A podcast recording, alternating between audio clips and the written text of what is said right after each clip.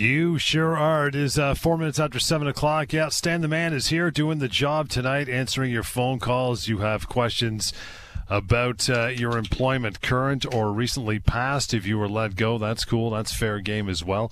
I uh, want to talk about severance, want to talk about workplace rights, harassment, all those things under the employment banner. It's a big topic. That's why we do it four times a week between uh, tonight, Wednesday night, the weekend shows, and, of course, Employment Hour and thirty happening on Global T V and C T V as well. So if you haven't caught that, feel free to uh, to do so. To reach out um, outside of show hours, simple help at employment hour dot com. We'll endeavor to get some, uh, some emails today. And reach uh, Stan or Lee or member of the team, one eight five five, eight two one, five nine zero zero. But for the purpose of this show over the next uh, forty-five, fifty minutes or so, you're uh, familiar with that number, four one six, eight seven zero, six four zero zero, star six forty on your cell, or if you prefer, one eight eight eight, two two five, talk. That would be toll-free. Want to get to all kinds of stuff uh, this evening, Stan. We want to talk about absenteeism in the workplace, some emails as well. But first, uh, the week that was, I know you got a couple things you want to talk about, yeah? Yeah, no, absolutely. Thanks for uh, kicking, kicking it over here, John. Yeah, uh, so I did want to talk about just starting the, the week that was with our topic of the day, which is absenteeism, as you mentioned. And the reason that I've been uh, thinking about this topic recently is I have a current client who her boss, le- they terminate her employment because what they call excessive absenteeism, essentially what most people would call missing too much time from work. Right. So this particular client, she had been there for only seven months, John, not a very long time, and under, she had missed a lot of time in that period. She missed forty-five days of working days. But nevertheless, most of those working days, when you actually break it down and look at why she was missing time off work, it was either due to a long medical leave of absence or various emergencies that really she couldn't avoid. For, and... And despite that, the employer is taking the position that she was let go for cause, despite missing all this time, right? For reasons that really were not her fault. And that kind of gets to the main breakdown that I wanted to touch on this topic, John, which is the difference between voluntary absenteeism and involuntary absenteeism. So voluntary absenteeism, as you can imagine, is what we all kind of think of. You miss time because you just don't want to be there, or you're, you don't call right. in, or for whatever reason, you don't have a good yep. explanation, and you didn't show up.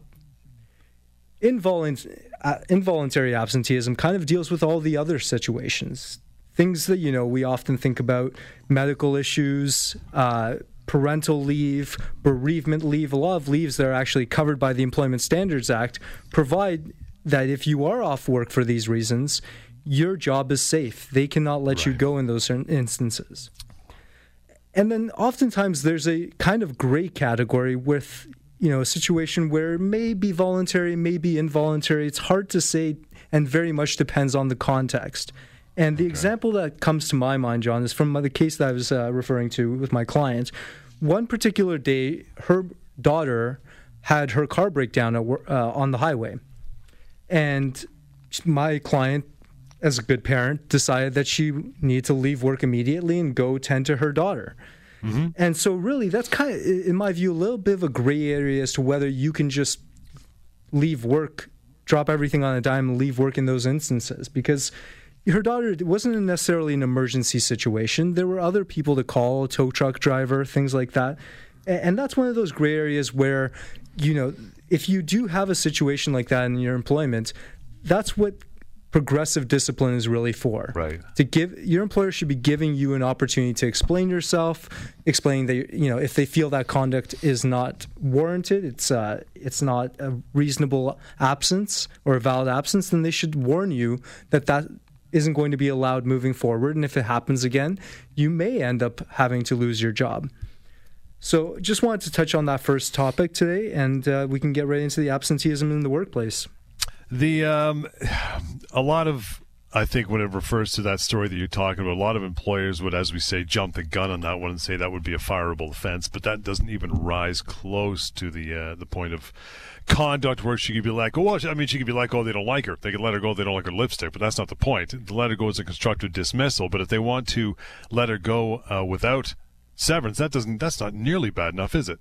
No, and it's it's much worse than that. I mean, the medical, the fact that she was off due to medical leave, and, you know, oh. even if they don't believe that's the entirety of the reason, that they're relying on other absences for her, you know, cause allegation, the fact that the absences are related to medical issues and therefore taint the termination makes it a human rights issue. You know, that's a prohibited ground of, di- of discrimination, a disability leave. So the fact that they let her go while she was disabled is certainly a human rights issue on top of the fact that they owe her money for severance. If you were to advise the employer next time on how to handle this, what would you have told them? Well, in that particular instance, I mean, I would tell them, I understand you guys are frustrated. I mean, it's hard. I can understand it's very hard to write in business when the person's missing this much time. I mean, you're, they're relying on her too. So I'm not unsympathetic to the employer side of things. But, you know, this is an unfortunate situation that's of no one's real making. Nobody's kind of at fault here, and you have to acknowledge that.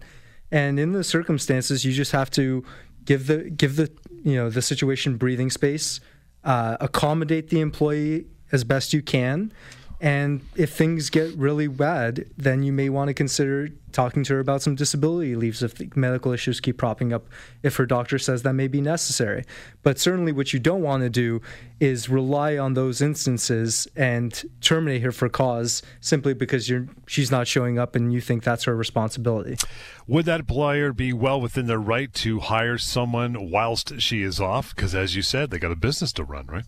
Well, they can they can certainly find someone to do work while she's off. Uh, right. The classic example is of a temporary workers agency where you hire someone on a temporary basis for these gotcha. situations when you only need them for a very finite period of time. Uh, if it is a longer leave, then you know either you can try to split up her responsibilities amongst the employees you have right now. You can. Maybe you need to hire someone immediately, and maybe you hire them on what's called a fixed-term contract. You know, gotcha. you you think that uh, her her doctor's note says she's going to be off for about a year. You hire that person for a year and make that known from up front that, you know, they're only going to be here for that period of time. So there's no unreasonable expectations in that relationship. So there's certainly things that an employer can do, you know, to try to bring someone else else in and mm-hmm. account for the work that this person is now unable to do, while at the same time respecting the employee who's off and making sure her their rights are protected. four one six, eight seven zero, six four zero zero, star six forty on cell is the number to call in. You prefer one eight eight eight, two two five, talk. That uh, will work as well. We'll bounce over the phones right away. John, thanks for hanging on, fella. How are you tonight? Very good. You got a question? Go for it. Yes, uh in regards to severance, if you're injured in the job, like um, where you end up on W S I B, is your timeline on a ticking uh, timeline to uh, about severance, or does it hold itself in place because you are on an injury, work-related injury? So uh, basically, I think what you're asking is whether your years continue to accrue while you're yeah. off on a medical disability or on W S I B not, in this not, instance. Not so much a cure. Just secure, like if you're being employed for uh, six years and uh, you go off on an injury where you may be off for several months, um, does your severance stay intact so that if they're able to put you back to work uh, in that sense, uh, in that job or uh, modified duties with that same company, does that uh, for, uh, six years stay in place? Yeah. Uh, but if they, if they can't, if they don't, I can't put you in back in work into the workforce in that business, and you're being sever- severed off. Does severance still come into play? Yeah. So, I mean, first of all, if you're on any sort of disability leave, or even if you're laid off of work on a temporary layoff, you keep, your years of service remain intact. They, in fact, continue to accrue. John, if you're off of work for medical reasons for a year and you come back, you're you're still considered an employee for that year. So if okay. you had five years of employment when you came off and six years when you come back, and they let you go a year after that, you have seven years of employment total, which is the way that your uh, severance package would be determined in that situation. Okay, yep, that's good to understand. Okay. Thank you very much. Glad we could help, John. Appreciate it, John. Thank you for the phone call. You want to reach out further, get a hold of Stan or Lior, member of the team, uh, one eight five five, eight two one, five nine zero zero. Email address works as well, help at employment hour dot com. Pretty simple. But for the uh, remainder of this hour, of course, four one six, eight seven zero, six four zero zero, star six forty. On your cell, Ted, good evening. Good evening. Um, kind of a, a bit of a, re- a common sense rebuttal to Um, is it Sam? Sam who's filling in for Leor? Stan. Stan. Yep. Stan. Sorry. Sorry. Um, again, think of a think of a small a small business, really any business, and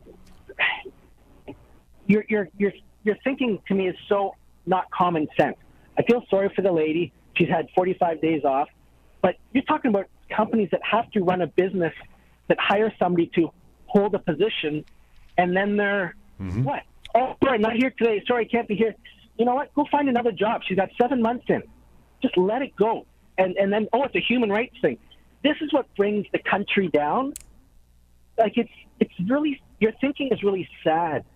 You know, it's not like she's had years of employment. She just started. Well, Ted, I mean, I understand exactly where you're coming from. As I said earlier, I, I'm sympathetic to the employer in this situation. I mean, it's not their fault either. But it, it's it's really not... And that... they're the ones who are producing jobs for this country. We're not here to produce jobs so lawyers like your company can be in business. Yeah, no, I agree. Absolutely not. My, you know, my... We're only around because people have to be let go, and we have situations like this. And then, again, it's unfortunate for both parties here. But Ted, I mean, you know, we also we also have certain liberties and rights that we feel rise above a certain level. That it's not only just an economic question; it's a social question. And we've made, uh, you know, as a country, certain decisions with respect to certain act- legislation we've passed, and those decisions are that we ri- believe that human rights are the highest form of rights that people have, and they can't be trampled with. And in the, the instance that you're talking about, you're saying that the company's interests should be put ahead of my cl- client's interests, and the, you know, not just her interests, but her human rights, because she is disabled in this situation. And rightly or wrongly, I mean, that's where the state of the law is today. So if you have a problem, problem with that, Ted, it's not, you know, it's not an unfair objection. You're just talking in yeah. the wrong forum. You need to talk to your parliament. Yeah, I mean, it's and it's it, it's you know it, it's funny we've we've had that kind of discussion before, and Ted brings up a good point. It's frustrating as hell for employers, and Absolutely. It's just like you're banging your head against the wall. But yeah, it's the state of the rights uh, we have in the country right now. You guys are simply defending either for or against an employer. Quite often, it's the other way around. You get employees that are just deadbeats, and you guys got to come to the rescue of the employer. And that certainly and, uh, happens as well. one hundred percent it does. I mean, that's, you know, that's half your business. It just it just so happens that individuals phone this show, and we get a lot of conversation from the employee side. That's why it seems slanted, but uh, it's definitely not that way uh, altogether. But I, I, I hear what Ted's saying, man, half the time, like, really? Really? You just started here, and you're taking all this time off? How about shove off and let someone else take the job? I get that, you know what I mean? Mm-hmm. Absolutely. Again, it's it's a very difficult situation for both parties, and, you know, there, there's no right answer. Sometimes you're just trying to do the best you can in the situation. Yeah, four one six, eight seven zero, six four zero zero, star six forty on cell. Before we uh, we break and get to more phone calls, want to get into, as you said, the topic for the night, and that is absenteeism in the workplace. Um, yeah, I mean, Ted mentioned forty-five days. We're all like, wow, that's a lot in seven months. But how much time can a person miss from work if it is due to medical issues or illness? Yeah, and that, that brings up a really interesting question, because I... I It's it's a really hard question to answer. There's no right. defined period of time after which, you know, a employer can say, oh, you've missed too much. At the end of the day, it's all contextual here. I mean, it depends on what the doctors are saying. It depends on whether somebody's on disability or has a disability program that the employer provides for. Uh, oftentimes, you know, in disability law, around the two-year mark, when you've been on long-term disability for about two years, they start to reassess the way you're evaluated for that el- for that type of eligibility for long-term disability.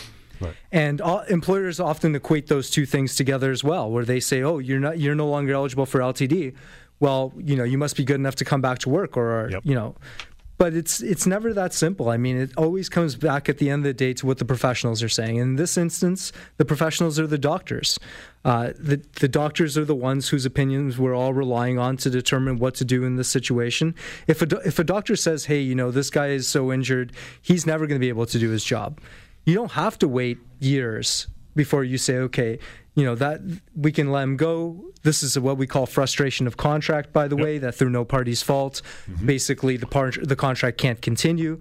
And in that instance, you don't have to wait years. I, I, in fact, spoke to someone today who had been off of work for five months, but their doctor's basically saying this guy will never work again. And in that instance, the employer said, took the position, well, you know, that's frustration of contract. Unfortunately, there's nothing we could do here. And gotcha. That's perfectly legitimate. I have an employee right now who had been off of work for approximately sixteen years. Wow. And at the time they let her go, she was actually only about six to six to eight months away from coming back. And the snapshot, you know, in that context happens at the time she gets let go. So the fact that she had been off for quite a while, maybe at year ten, they could have said, look, this, you're not coming back. And they yeah. probably could have been right at that point. But when they took actually took the de- made the decision to let her go, at that point, she was ready to come back very soon based on her doctor's prognosis. We'll, uh, we'll take a short break. Asha, Peter, hang on, guys. We'll get to your phone calls uh, on the other side. four one six, eight seven zero, six four zero zero, star six forty on South's Employment Hour, Monday night edition, right here on Global News Radio. Stan Faisalberg is the guy for the uh, remainder of the show in the uh, in the hot seat. four one six, eight seven zero, six four zero zero, star six forty on your cell. You got questions about your employment, your job. Maybe you're an employer and you have questions. Bring them on. Would love to uh, to talk to you. Yeah, four one six, eight seven zero, six four zero zero, star six forty on cell, one eight eight eight, two two five, talk. That is toll free. Asha, thank you for hanging on. Good evening. Good evening. My question is, is there a, a limitation of statute when it comes to filing a human rights complaint? Uh, yes, absolutely, Asha. In uh, Ontario, the limitations period for, like most actions, is two years. Uh, okay. Beca- and so if you have a human rights complaint, it would be two years from the time you either uh, discovered the complaint or the time the incident occurred, whichever occurs later. Okay, and... Uh... What's the time duration? How long does the process take uh, um, since somebody approaches your office uh, till um, and um, like does this go, like is it a separate process where um, wrongful dismissal is uh, filed and human rights is it filed uh, with the su- Superior Court of Justice or is it separately filed with the Human Rights Uh, Tribunal? How does this work? Well, that's a great question. Actually, you can do both, or, well, either. Uh, you can file human rights complaint with the Human Rights Tribunal of Ontario, and just like uh, any other case, we can help people with that. You know, we draft the documents, there's usually mediation that takes place, and ultimately a hearing, not very dissimilar from what happens in a courtroom. At the same time, in Ontario, you're actually allowed to file a human rights complaint or ask for human rights damages in a wrongful dismissal lawsuit in combined. So you can actually do both in Superior Court, which is often what we choose to do just because it makes more sense to combine the two actions and bring them in one particular forum. So uh, again, to, to be clear, how much does the uh, time, uh, what's the time process like? Uh, what's the, um, how much timeline are we looking at? Let's say if somebody approaches you today, yeah, uh, till it, it gets filed in the Superior Court, um, how much duration? Well, oftentimes we can turn over uh, a complaint very quickly. Like if you came to us today and had a consultation and retained us uh, and signed the necessary paperwork to allow us to be your lawyers by the end of the week, oftentimes the lawyer will be in communication with you very quickly, uh, asking you questions. And within a week's time, we should have a document for your review so that you you can read it, approve it, and then we can file it with the court and start the process. Okay, thank you very much. Anytime, Asha. Thank you, Asha. Appreciate that. You want to carry on now? one eight five five, eight two one, five nine zero zero. Get a hold of Stan and the rest of the uh, very capable team at the uh, at the firm. Moving on to uh, Peter. Hey, Peter. Good evening. Thanks for holding on, pal. Thank you for taking my call. Sure. How are you? Yes. Um, just have a question for you. I'm sixty-nine years old. I'm working at a company for forty-eight years. Wow. And yeah. my my boss came to me and today and said uh, he want me to retire, and January first I'll be seventy. So I wanted to know what is my right for that. Mm-hmm. Well, I mean, your rights with respect to this particular issue are really simple. Nobody can tell you when you're ready to retire, Peter. Uh, okay. That decision is yours and yours alone. And okay. in fact, your your boss implying that and coming to you and asking you, in fact, telling you to retire, that is what we call age discrimination, is itself a human rights violation. Okay. So ultimately, your boss cannot force you to retire. They, he can choose to let you go and pay you a severance commensurate with your forty-eight years and, of employment and sixty-nine years of age and all the work that you've done for him over those years. But he certainly can't just say, hey, by J- in January you're done, and I don't owe you anything after that, and you're retired, by the way. Okay, so um, what do I do with this now? Because um, Well, uh, you want me? You want me to give him a letter? I said no. I wouldn't uh, do that. Yeah, no, absolutely. No. Don't give him anything. You don't have to give him anything, Peter. This is a great opportunity for you to call us uh, uh, during the working hours. You can talk to a lawyer. They'll give you much more uh, information about this. And in fact, they can help you in the background or formally if you need it. And you kind of t- discuss this situation with your boss and explain to him that at the end of the day, you're not going to retire, and put pretty much all the the onus and the decision back on him to make a decision as to what he wants to do. But in any case, as I say, I think the fact that he already approached you about this would would constitute age discrimination for you. Okay, because I was a little puzzled with the company even before he bought it, and exactly. I was one, I was one of the guys that really um, he could depend on, and I was surprised he came to me today and said um, he'd like me to retire January the first. I'll be seventy, so I was thinking that. It's the only reason why is because I was seventy years old.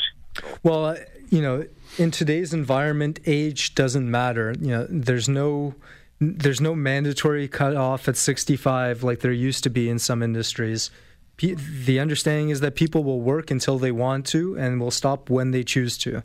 And that's really the only consideration that you should be thinking about here is when you want to retire. Okay, thank you very much. So I have, I have.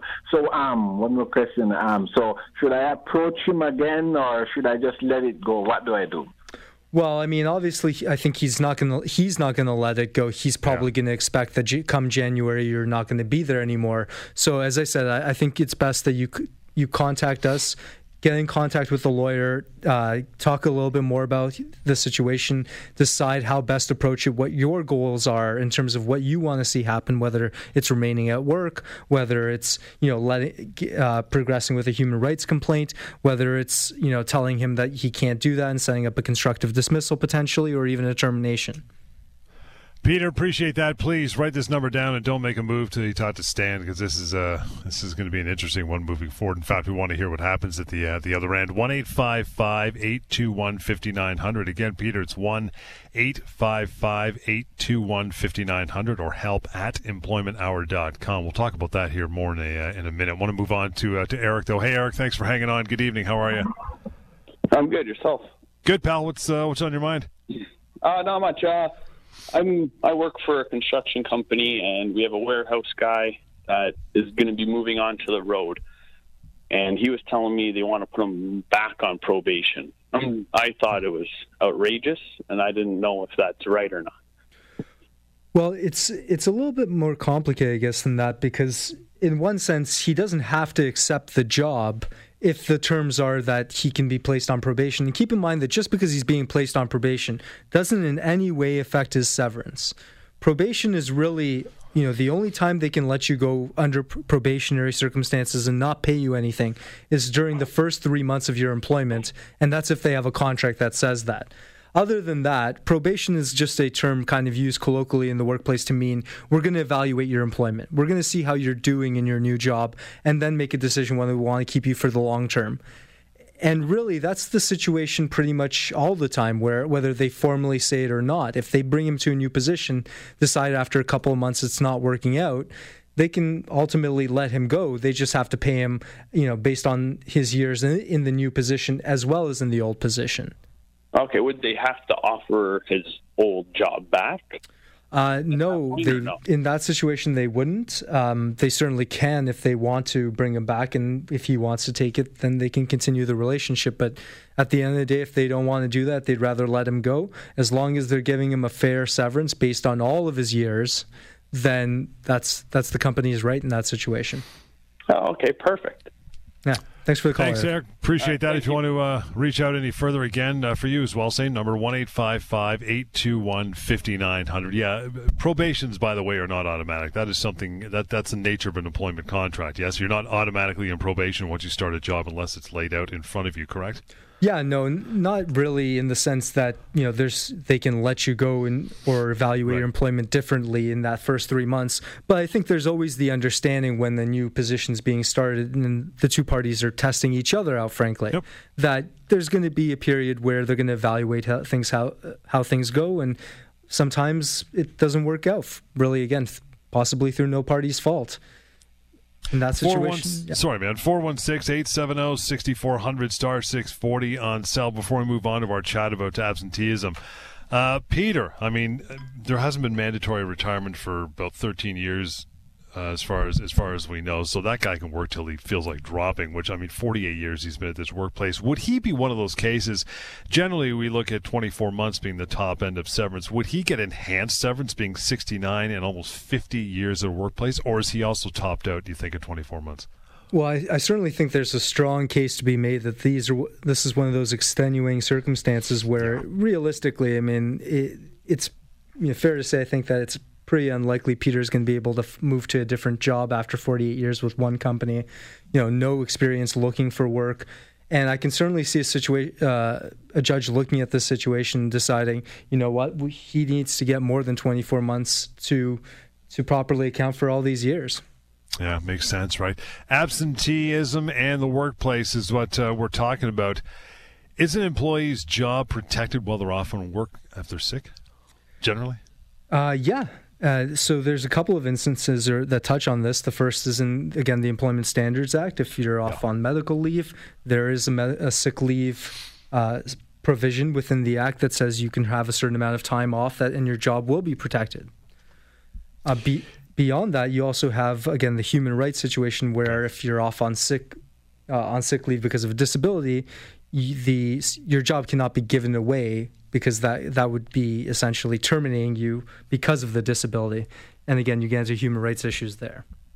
So if, if you're off for a uh, amount of time, and your employer, as we know, has a right to run their business as they see fit, they have things that get to done, so they mm-hmm. bring in a temporary employee. And during the weeks, months, however long it is that you're off because of your illness, the boss goes, you know what, this guy I got temporary, this guy's a freaking rock star. I mm-hmm. want to keep this guy. What are his options as an employer?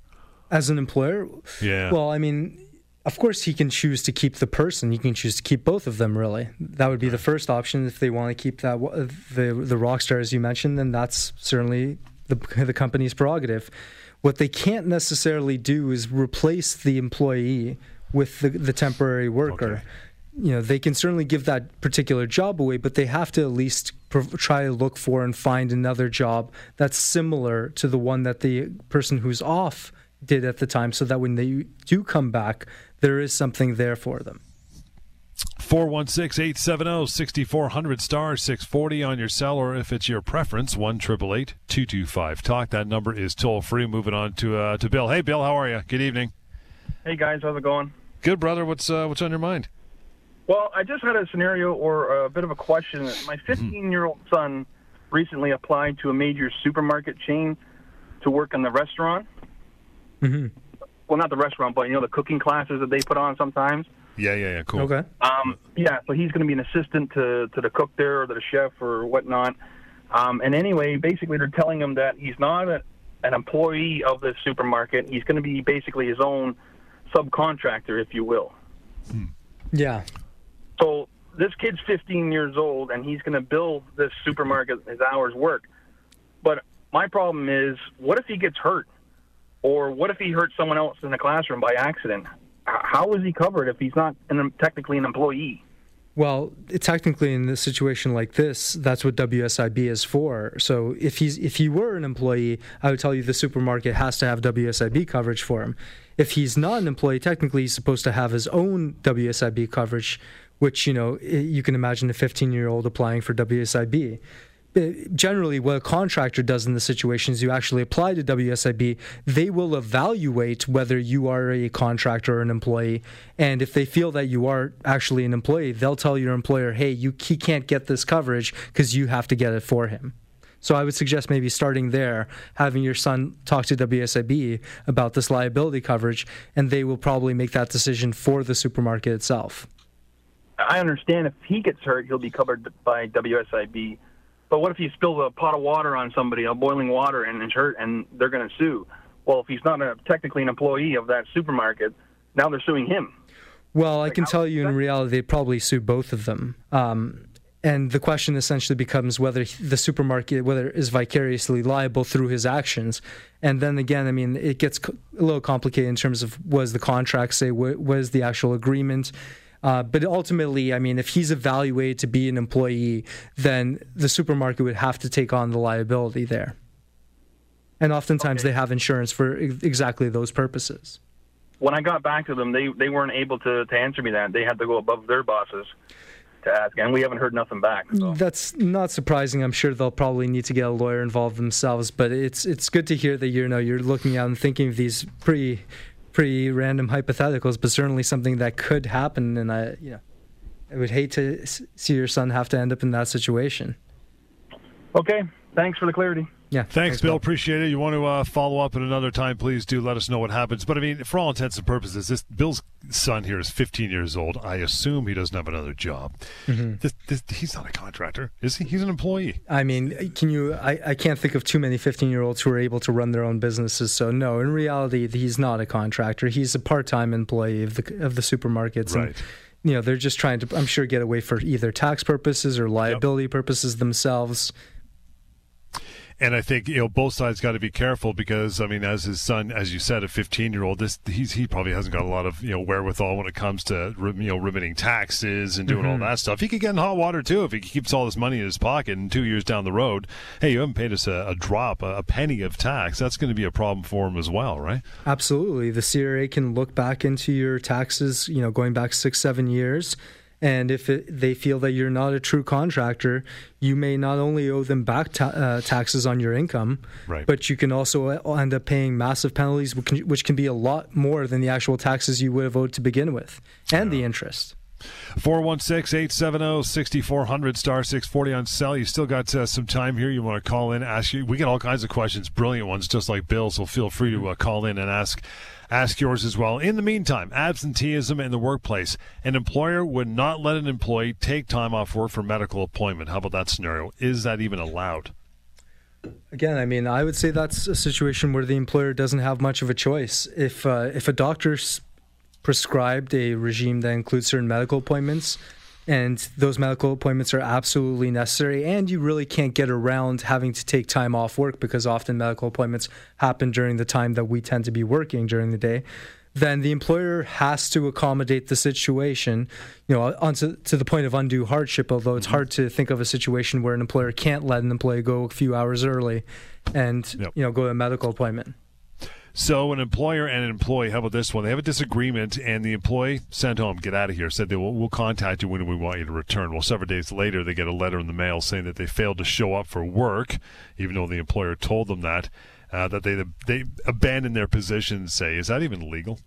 Yeah, I, it's something that I've actually seen a few times now, and it it's, surprises me that employers would try to get away with something like that. It, it, I mean, of course, it's, in a situation like that, you haven't abandoned your employment because you have to make the choice to, to abandon your employment. You can't be tricked into it, so to speak, in the way that this is being done.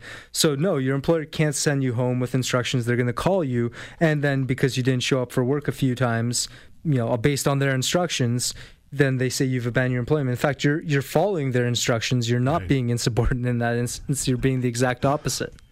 So, uh, you know, we mentioned, you know, an employer has to run their business when somebody's off on a medical leave. Can employers, can an employee rather, can their job be taken away and given to another employee if they're off on a parental leave? I know parental leave can be different, yeah? Uh, well, parental leave is a protected leave of absence, again, right. under the Employment Standards Act. And in a situation like that, it does get tricky. And it, you essentially, I mean, your ch- exact job coming back from parental leave isn't protected necessarily. Uh, oh. If your job, you know, let's say a company, a massive company makes one hundred cuts and your job happens to be one of those cuts, it's not related to the parental leave at the end of the day. So in that instance, you know, it can be taken away from you. But what the employer cannot do is they can't in any way discipline you because of your parental leave in the sense that, you know, when we were talking about earlier, potentially, hey, I found this better guy, I'm just going to give him the job. Oh. You know, that's something that's not allowed in this situation. Right. You, your job is protected there. You know, it's not being eliminated. They're actually punishing you because you took parental leave in that situation, and the, the act won't allow for that. Right. Want to get to some emails here if we have, uh, well, we got a couple minutes left, so maybe not. Would rather get to this, that phone call. Matthew, good evening. How are you? Not bad, guys. Thanks for taking my call. Yeah, man. Go ahead.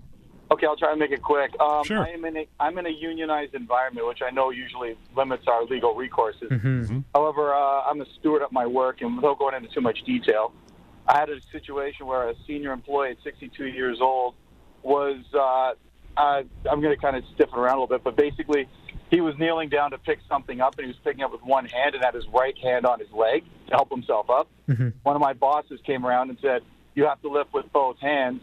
He said, "I can't. I need the other hand to get up because my knee's sore." The employer said, "Well, if you can't lift that with two hands getting up, you shouldn't be working here." So then he went to lift it. He ended up popping his shoulder, fell back, it hurt his knee, and now he's on uh, leave for a little bit. He's come to the union, but my union's not the greatest, so I was wondering if they can't help him. Does he have any outside legal recourse? Well, yeah, I'm so, I'm sorry to hear about your colleague there. I mean, that sounds ridiculous. Um, he does, notwithstanding the fact that he is a unionized employee and doesn't have recourse to the courts, he does have one particular avenue of recourse in this situation. That's the Human Rights Tribunal. Uh, it sounds to me like, again, he's be, it seems to be a topic we keep touching on today. Yeah. You know, he's being discriminated against because he's dis, has a disability or a medical issue. And actually, you know, notwithstanding that he can't hire a lawyer to go to court, he can hire a lawyer to go to the Human Rights Tribunal, and that's not a decision that his union or employer gets to make for him. So that's one recourse I would say he has. Okay, perfect. Thank you. No problem, Matthew. Appreciate it, Matt. And we'll, uh, let's get to that email. James, first one up, says, I was terminated uh, from work after two years as a technician. They didn't give me any reason, and I had no issue with raises every year. Are they allowed to terminate me for no reason? Mm. Yeah. yeah, I mean, I'm sorry to say, James, because I know it seems uh, strange to hear because, you know, you did nothing wrong there for two years, and they were rewarding you every year with raises. But the reality is that our law allows the employer to manage the workforce as they see fit, as long as it, they don't discriminate against people. And in your instance, if they decide to let you go for no reason, or maybe a business decision that you're just not privy to, then that's a decision they're allowed to make, as long as they pay you a fair severance based on your years and your uh, age and position. Rose up next. Again, it is help at employment hour dot com. Rose says, I made a complaint at work about a colleague's conduct. My employer did an investigation, but told me they didn't find anything. Two weeks later, uh, I'm terminated without being given a reason, and I can't believe that it's because of the complaint I filed. I really think it is. Can I, can I be terminated for this reason?